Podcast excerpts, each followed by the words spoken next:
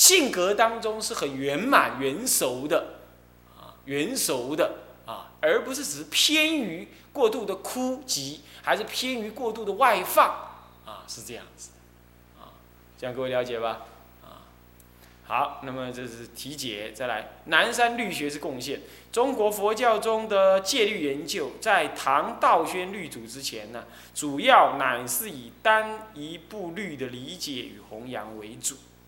其内涵大抵未脱印度部派佛教的范畴，这在南山律学之前呢，确实是如此啊。但是呢，到了南山律祖的时候呢，方才受到天台判教以及一佛乘思想的影响跟启发，这是很明显的。南山律到处引这个，哎，这个这个华华华呃，这个呃，这个这个。诶，这个涅盘，那么也提倡一佛乘的这个观念啊。那么呢，启发着该死大胆的运用大乘佛法的观点呢，来理解原本被认为是属于小乘佛教的声闻律法。最有名的就是说，他认为呢，那个戒体是原教中的戒体，也就是说，那个原教本身，这原教这两个字啊，固然不是天台所唯一创始。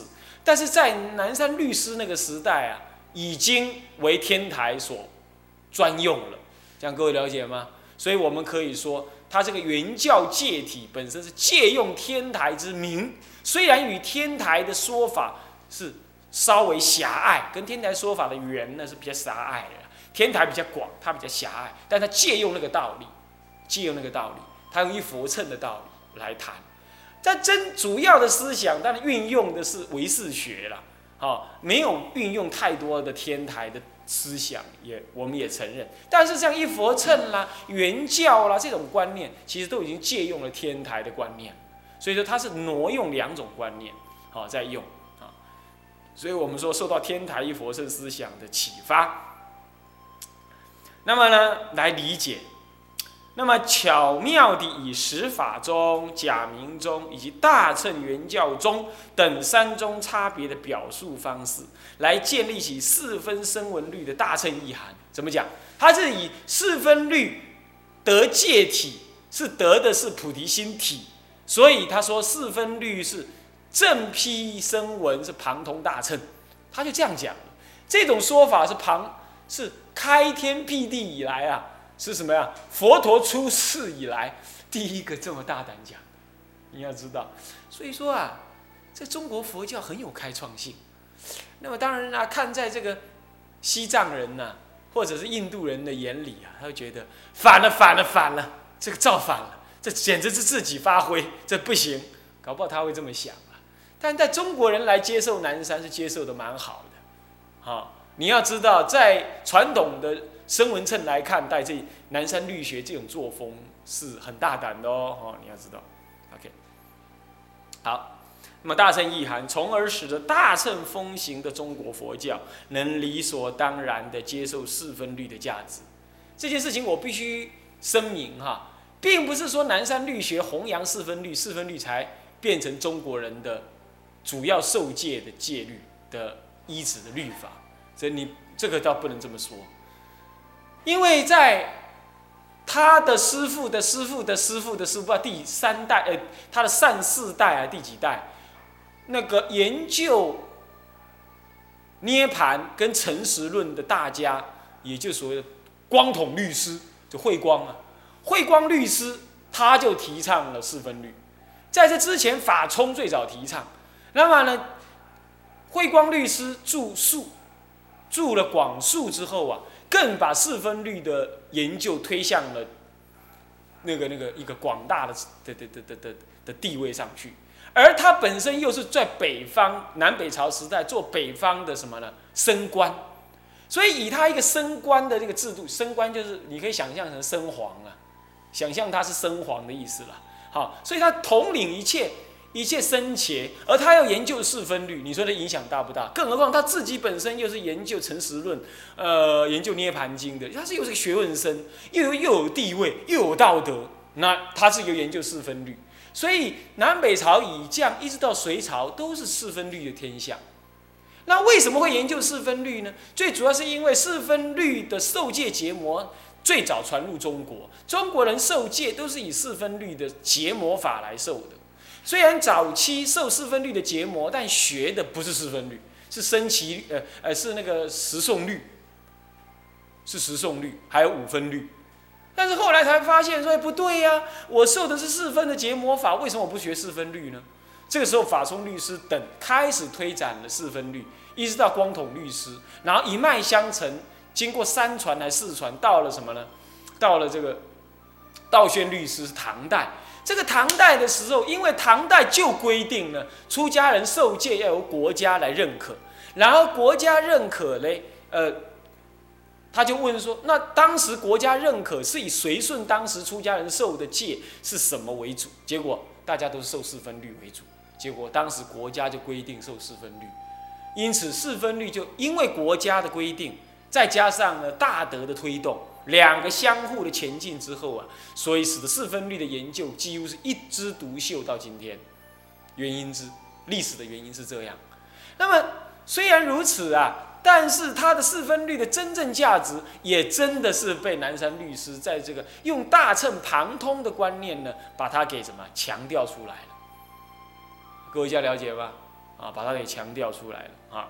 那么，这个长久以来，中国佛教的律学风气呀，在各个大各大宗派环视之下呢，尚能流传着一丝尚存的律学教授与研究。其原因多半源于此。这正是南山律师对中国佛教不朽的功绩。就是说，他提倡了南山律学的同时，他也强化南山的价值。只有南山的价值，使得中国人的大乘思想呢，能够不至于排斥本质上是声闻称的四分律，而能够保持那一脉相承的这种研究的这种风气到今天。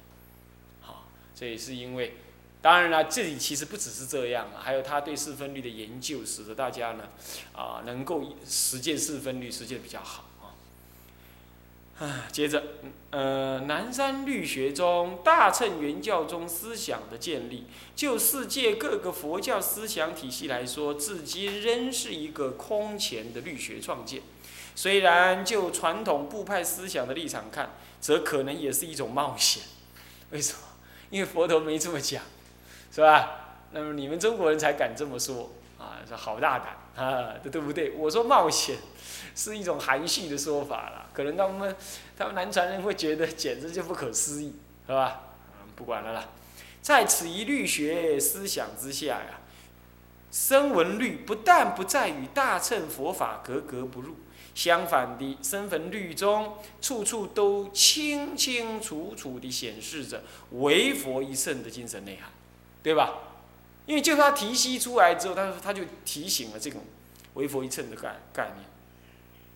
至少在南山眼下的四分律是如此。声闻律的学习与持守，以跳脱出自利与防恶这样子的一个纯声闻称的一个范畴，而导向利他跟积极修善的这种大乘菩萨道之目标了。啊，比如说，他受戒的时候呢，就观想戒体本身就观想愿断一切恶，愿修一切善，誓度一切众生。对不对？这就是一种行善的一种动动力，啊，更何况依着啊弘一大师说啊，这个大四分律跟大乘律，呃，有冲突的也不过只有六条，还几条而已。换句话说，极大部分是跟大乘律呢是合一的。像这种看法呢，都是在南山律的那种思想底下所推演出来。这样子的话，实践南山律根本就是实践大乘律的什么呢？设立于戒而已。的一部分，根本不不不不把它认为是声闻律法，这样子对大乘人流行，对大乘流行的中国来说，那简直是非常重要的概念啊。好，但是呢，其他南传国家没有大乘，所以他就没有这种看法。那么北传国家，日本、韩国学中国，那就别提。剩下西藏，西藏就很奇怪，西藏在这方面他就不敢碰碰触。他一方面研究说一切有部律。一方面又宣扬他们的金刚秤，那但是呢，他也像南传他们的黄教呢，就所谓强调戒律，然而他也没办法整合声闻称的这种戒律跟他的金刚称的关系是什么？他也整合，整合的很有限。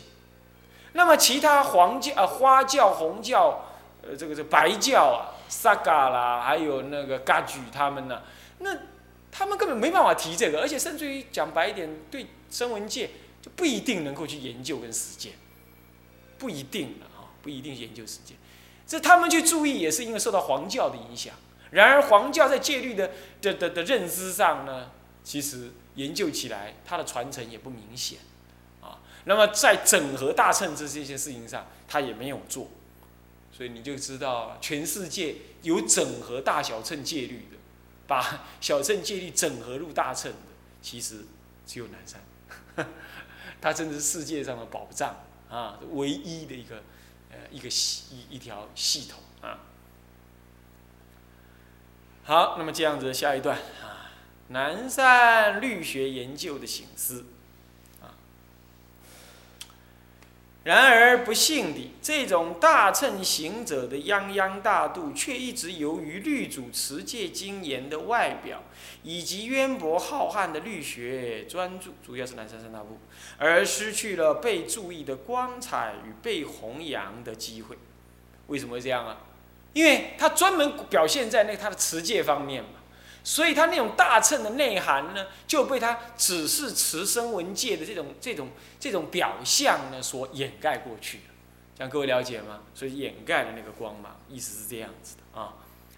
极大部分的后世律师们或律学的好要者，几乎都把研究南山律学的精力呢，放在对三大部中属于戒律形式方面的训诂、理解跟推演上。训诂是什么？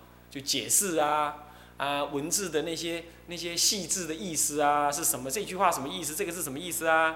啊，理解它，考据它啦，还推演那个戒律的种种啦，看怎么实践呢？等等，这固然也对，但是过度的这样子去。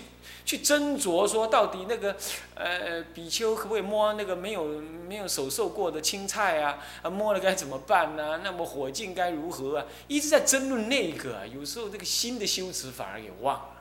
好，那种形式固然也重要，但是没有重要到说那么严重到会严严重到你的修心的事情上来啊。常常你枝微末节过度注意的，你修心反而不懂得修心，这样子呢？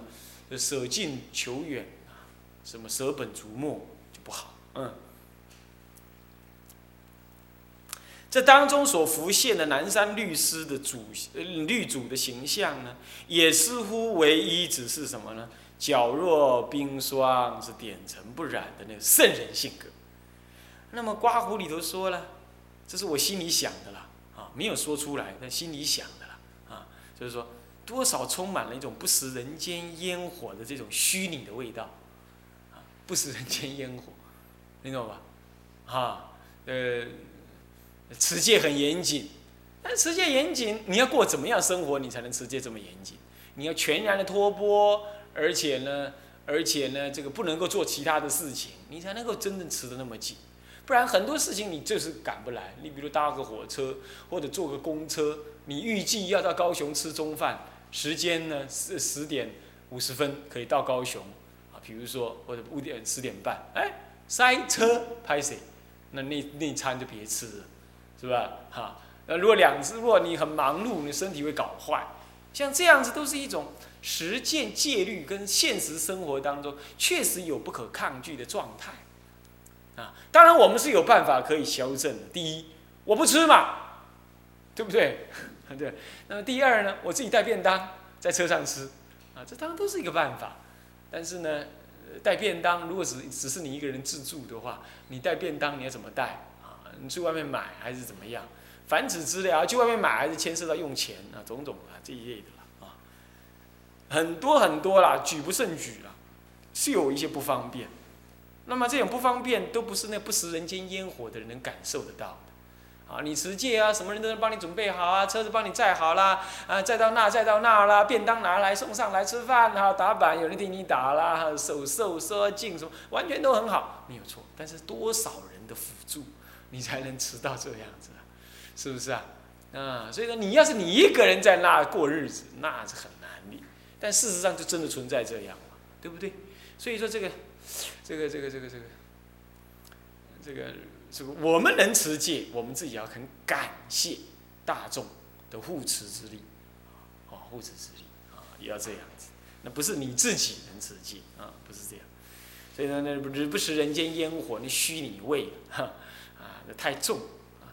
自然的这种清冷的那种律师典范，也成了不少学律者或者振兴律学为己任的大德们所祈求的目标。他也希望这样子，有点人不食人间烟火，远离人群，持戒表，就皎若冰霜，点尘不染，这样子。当然，我们绝无意要否定乃至怀疑律主在这方面的成就，甚至也乐意以此为修学的榜样之一。我们真的也乐意这样，能够这样子也很好，对不对？啊，然而，一个能够开创如此宏阔律学思想的一代宗师，其留给后世学舍得，岂只是这么一个类似于小乘律师的形象而已？啊，不食人间烟火、清冷的那种形象。这种对声闻律法过度刻板式的表现。是否有助于戒律的弘传与助持呢？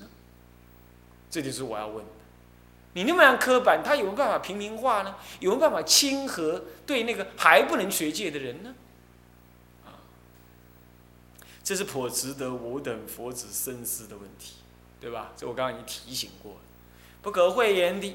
长期以来，许多研究南山律学的大德们，似乎都或多或少的与传统的中国佛教有着深浅不等的隔阂。尤其禅宗盛行的时代与地区更是如此，好像是已成了中国佛教长久以来的宿命。就是说，他持律的人呢，他就没办法跟其他宗派合合合合在一起生活。你最有名的例子啊。印光大师跟池州律师在灵岩山的大殿里头公然的这样辩论起来。弘一大那个那个池州律师说晚上不能吃，印光大师说不，我们念佛的人晚上还是喝个稀饭吧，还是吃一碗稀饭吧，这公然的这么讲。那么一个是弘一大那那个印光大师是这个这个这个灵岩山的导师。慈州老法师呢，是被请来灵岩山讲戒的，被请来为上宾。这两个人怎么，两位头头怎么会斗起来呢？当然他们是演出一番戏来了，啊，也无所谓了，啊。但是你就可想而知，这戒律本身呢，跟中国的传统那个佛教啊，确实有某种成分上的一种一直有的一种一种一种隔爱。一种很隔爱。那有一次啊，那么陪海公要去跟几位长老吃饭，我带了一个录呃呃这是照相机放在声带里。那么海公看到我带照相机，他没看到那个那个袋子，他看我带的鼓鼓的，他以为我带波跟锯，呃跟跟一，他就问也不问就骂我，你干什么？带那么多干什么？我说海公，我知道他的意思，海公我这不是波了，我这是照相机。他就说嗯。好意思说，我跟这些长老吃饭哈，你不要再把我波给我拿出来啊，丢我的面子。你会觉得很奇怪，他号称律师哎，怎么怎么我拿波吃饭，照说他应该赞美我，怎么还骂我？你看啊好了，那有一次好像到达隆沙拉还是哪里，那忘了拿波出来吃饭，他又骂我了，怎么这这吃吃饭的不搭一吃钵？哇逗，又被他骂。哎，为什么？在他想法是该搭衣持钵，你就给我做出来。那么呢，跟这些传统长老吃饭，你不要给我搞怪。他意思就这么明白，你懂吗？那么你不觉得很怪吗？对，这个持戒来讲，你如果说要皎若冰霜，你如果要学小乘律师，这是这这条件只有一种而已，你不做两样啊。但是海公就会做两样，那我一点都不不不觉得奇怪。啊我我不觉得奇怪，但是我也不建议你们非得要这样互换。我说，当我跟长老，他长老要求我这样，我不觉得奇怪，我也很乐意配合，懂我意思吗？那我也没有说这样就一定对，我不是，我都没有这个意思，我只是表现，我提这个例子只是说，你有没有注意到，即使号称一个老律师，他在传统佛教当中都要有所修正，都要有所修正。那代表了什么意涵呢？我没有什么结论，你们应该用智慧去想一想。好，我们也不妨讨论讨论，哈哈。但是它确实是一个是一个问题，所以长久来的一种宿命啊。那么呢，在越行越远的情况底下，律宗竟然要走上教派的什么呢？独立之路，他独立成为一宗律宗，这这在这南禅人来看，这简直不可思议。律宗怎么会有人专门去持律呢？这哪一宗都要持律的，律宗不应该独立的嘛？但是他却竟然独立了，啊，你不觉得很怪吗？对不对？这本来是八宗共学的三学之首，戒定慧嘛，戒为首嘛，如今却只是少数人的专攻，啊，这样的律学发展结果，怎不令人哑然？哑然的唔知边他讲，不知道怎么讲，啊，这又岂是。开创原教宗的南山律祖所乐见，他当时开创南山律宗，他可没有说自己独创一宗，然后独立于各宗派之外，他也没这个意思，啊，那么呢，面对这长久以来所存在的事实，然而长久以来已经是这样了，我们不得不检讨，我们那就要检讨了，向来呀，对南山律学的认知、心态、研究方向到底是怎么？认知上，你真的把认知过度孤寂吗？你认为学律的人就应该要有格于教团大众吗？还有研究方向，你只是研究南山三大部吗？还是也应该研究教、观、教以外的观呢？这就是我暗含着进行戒观的重要性的那种伏笔在这里了。好，这段文字的意思是这样，是不是有着修正的必要呢？这就是我们今天要开这门课的一个什么内在的用意？各位这样了解了吧？啊，了解了啊，很好啊。啊，下面问题的呈现，接下来有什么样子的问题啊？分析起来，之所以呢这个戒律会独立成派，那么有隔于其他宗派，主要的原因不外是，虽然我们呢一直认知。并且接受南山原教宗乃是大乘，啊的这种啊这种啊这种说法。然而实际上，我们却往往有意无意间呢，把律主塑造成为一个过于严谨而缺乏血肉生命的这种刻板律师形象。我们有意无意会把刻把它形象形塑成那样子。哪怕在研习的过程当中，我们也不忘把“大乘”二字挂在这个南山律的嘴上。可是，对于诸如大乘律法的实质精神内涵是什么，如何运用在习学大乘、修修习大乘佛法的日常生活以及人际互动上，南山律学要如何才能广泛而长久的被中国佛教所接受和实践等等这些问题呢？我们并没有怎么样。好好的去理解，那关于这方面呢，我们下一堂课我们可以就这个问题本身也做一些，到底问题在表表现什么，它深层的内容是什么，我们也把表现给大家说明一下。我们不打算解决问题，但是我们要呈现问题更清晰。啊，那么我们今天呢，先上到这里，啊，先上到这里，啊，